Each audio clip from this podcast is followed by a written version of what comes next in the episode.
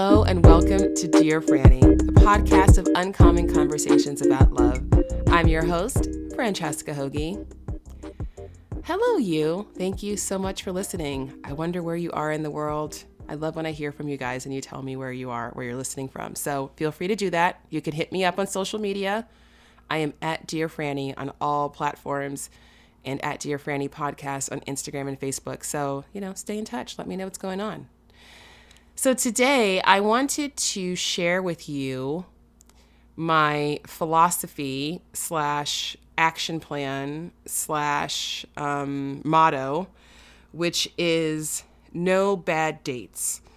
So, no bad dates is something that I came up with back when I was um, still single and dating and trying to find my person. And I realized that if I was going to do this whole dating thing successfully, I was going to have to make it fun for myself.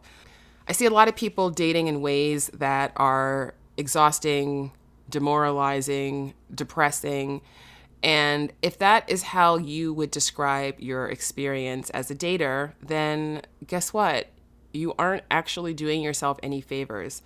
Going through the motions and really um, just dragging yourself through it, pushing yourself to do it. Okay, I got to get out there. Okay, oh God, I'm going to go on another miserable date or all of that. It's just, you're not setting yourself up to win. The likelihood that you're going to meet someone who's really great when you are um, having such a difficult time dating is not great. I mean, it can happen, but we want to make it not just something that can happen, but something that is really likely to happen sooner rather than later.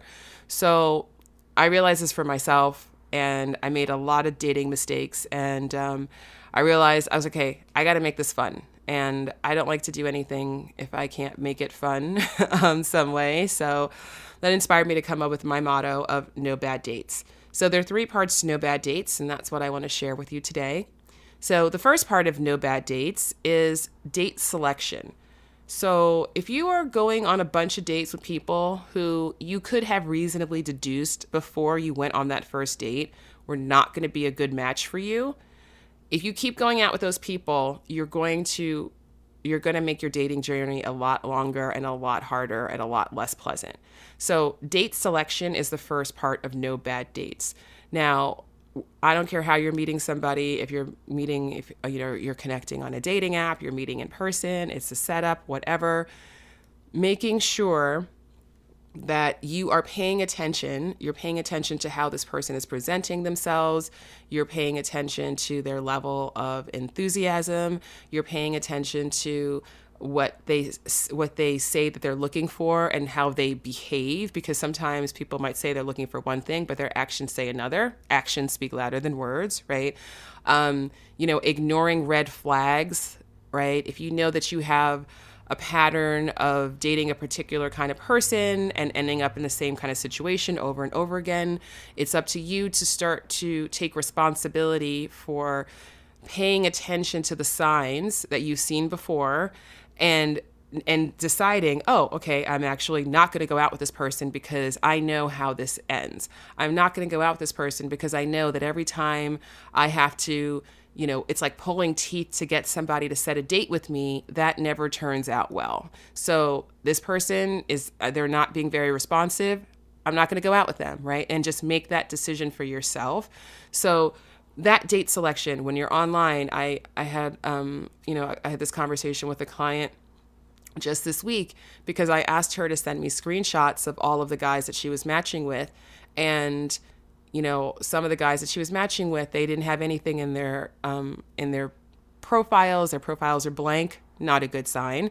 Um you know and there was a lot of like they were fit they were they look like they might be good time guys, but there wasn't a lot of really expressing anything of who they are, what they're looking for, what they care about.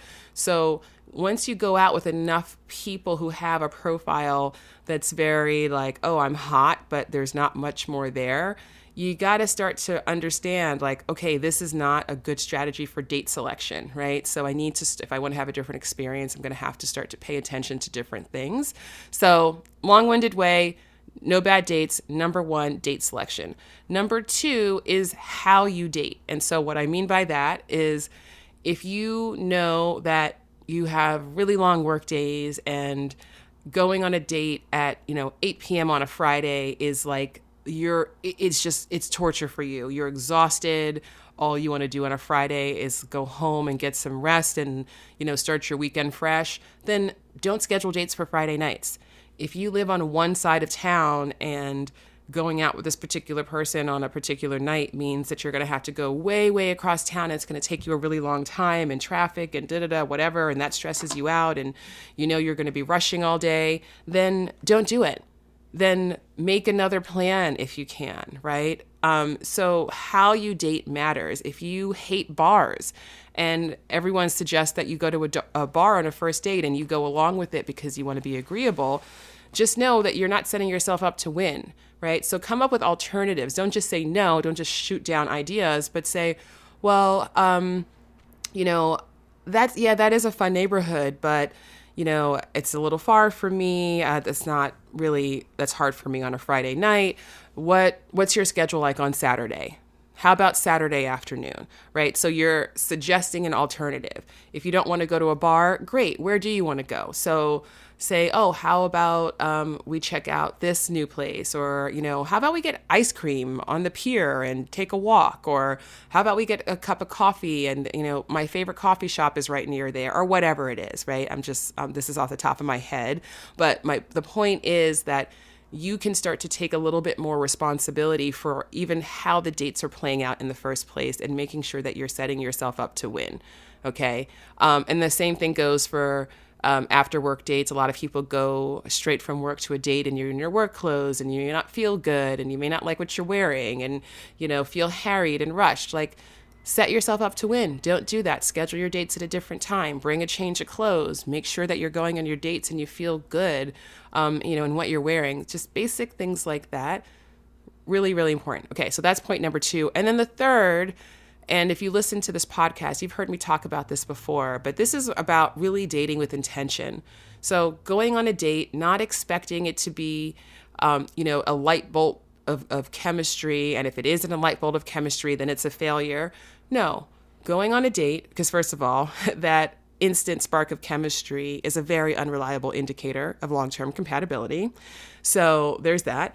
But you know, going into a date with the intention of like, okay, I'm going to see if I can spark a connection with this other person. That requires you to be present. It requires you to, you know, really be interested in the other person, to pay attention, to really give them that energy of a feeling that they are seen and that they are special and that they are acknowledged and, you know, flirting with them. You know, flirting is not just about um you know there's lots of different ways of flirting and there's a way of just being very attentive to a person and making that eye contact and leaning in which is a style of flirting and, and you can do that before you know whether or not you're into this person. You can do that as a way to decide if you can be into this person, right? Like flirting is not just about, oh my God, this person's so hot now, let me flirt with them. Flirting is just, okay, let me see, let me do my part to make this person feel seen and special and acknowledged. And if you succeed in doing that, then they're going to feel more warm and fuzzy towards you and give you that energy back. And then you're going to feel more warm and fuzzy towards them and then give them that energy back. And it starts a really nice cycle. So, but it requires some intention because if you just go on a date and you just sit there and talk about, you know, their job for 30 minutes and your job for 30 minutes, and then the date's over and you're like, yeah, there was no chemistry. It's like, yeah, of course there was no chemistry. Like, you just spent an hour talking about your jobs and neither one of you even like your jobs, right? So, taking responsibility for the conversation, pivoting, okay, yeah, this is what I do, but what I'm really excited about right now, or, you know, oh, okay, that's what you do for a living, great. Well, if you could do anything and get paid $10 million a year to do it, what would that be? Or what do you love about your job? Or what did you dream of doing when you were a kid? Or, you know, if you were going to go on an all expense paid trip anywhere in the world, and you but you got to leave tonight. Where would you go and why? The why is always what really matters here right? So um, you know everybody talks about travel. Everybody likes to travel. Why do you like that destination? You know stopping the conversation to go a little bit deeper and not just stick to these talking points that so many people just go straight into when it comes to dating. So, taking more responsibility for your presence, for your attitude, for your intention. If you haven't already, definitely listen to my interview with Michelle Jacoby. Um, it was the, the last episode, and she's an amazing matchmaker, and she gave some really great advice. I don't want to repeat it all here, so but check that out if you um, want some great advice about dating and some ways to date with some more intention and more presence. Um, so that's what No Bad Dates is all about. Number one, date selection. You can't know for sure if anybody is right for you before you get to know them and get to know their character and they get to know you and all of that. But you can start eliminating people. Dating is a sorting process. Pay attention to those red flags. Pay attention to how people communicate with you show up as your authentic self, even in your dating profile. Be very true to yourself. If your profile is interchangeable with everyone else's, then that's a missed opportunity. You should be showing something of who you really are. Um, and by doing that, you're going to weed out some people, which is a good thing. And by doing that, you're going to also be more attuned to the people who are doing the same thing. And then you'll be able to see who they are and make those connections. So, date selection number one, how you date, the time that you're going on dates, the places that you're going on dates, um, you know, what you're wearing, how you feel when you get on those dates. Are you rested showing up to your dates? Are you exhausted showing up to your dates, right? Um, if you know that if you are attracted to your date and you guys go for drinks, that that's going to probably end with you hooking up. And that's not something that is serving your love goals right now. I don't have a judgment about that. But if you know that you want something serious and you're in this pattern of having a lot of casual hookups, then it's up to you to decide, take responsibility. Okay, I'm going to date in a different way. I'm not going to do the, you know, late night drinking thing anymore because I know where that leads. Okay. So, how you date, number two. And then number three, your intention, how you show up on dates you know, showing up with an intention to connect, to share something of yourself, to find out something about the other person. Um, being present, not just expecting chemistry to be this magical thing that happens outside of you, but really taking responsibility for your role and co creating a dynamic on a date. So, so, so important. So, that's my advice. No bad dates explained. Thank you so much for listening. If you are enjoying this podcast, please take a few moments to subscribe to wherever you're listening, whichever platform. I love a five star review, and you can rate the podcast five stars. You don't even have to write a review, you can just tap five stars. I'd appreciate it. Um, and next week, I'm going to be back with another interview, which I'm excited to share with you guys. And in the meantime, have a beautiful day, night, weekend, week, wherever you are in the world. Thank you so much for listening. I appreciate you. I don't take it for granted that you are spending some of your precious time with me.